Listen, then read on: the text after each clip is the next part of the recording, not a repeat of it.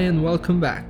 So, a couple in Lake Country, British Columbia, went to the supermarket in late March and bought out the whole meat section. People report them being boastful about filling up the carts and clearing the house.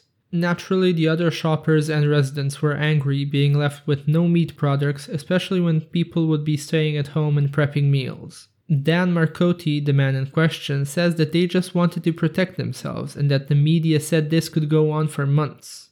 He and his girlfriend panicked after seeing people at the supermarkets hoarding food and necessities. He complains that they're getting death threats now and that they never meant to do any harm. Well, I feel no sympathy for Dan. If you see people panic buying and your first idea is to become part of the problem, maybe you deserve what's coming to you. He even donated $1,000 to the Lake Country Food Bank in order to clear his name, but I don't think the people will easily forget such a selfish and thoughtless act on his part. I don't condone the death threats, but I cannot say it's an unreasonable response.